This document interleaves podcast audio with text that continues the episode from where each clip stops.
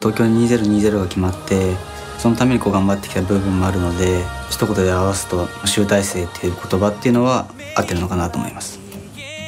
日本で見てもらえるそういった機会ってなかなかないので、まあ、日本の女子サッカーが女の子たちが目指す場所になれるようなそういったプレーができたらなと思ってます。今回は自国開催ということなのでより多くの皆さんと一緒にホーム戦を迎えれるっていう部分に関してはかなり私の中でも期待するものも大きいですし実際に当日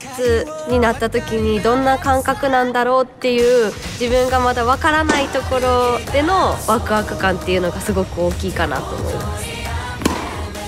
こんなにたくさんの競技が一気にこう開催されることもないと思うのでそういう瞬間を、まあ、少しでも肌で感じてほしいなと思います。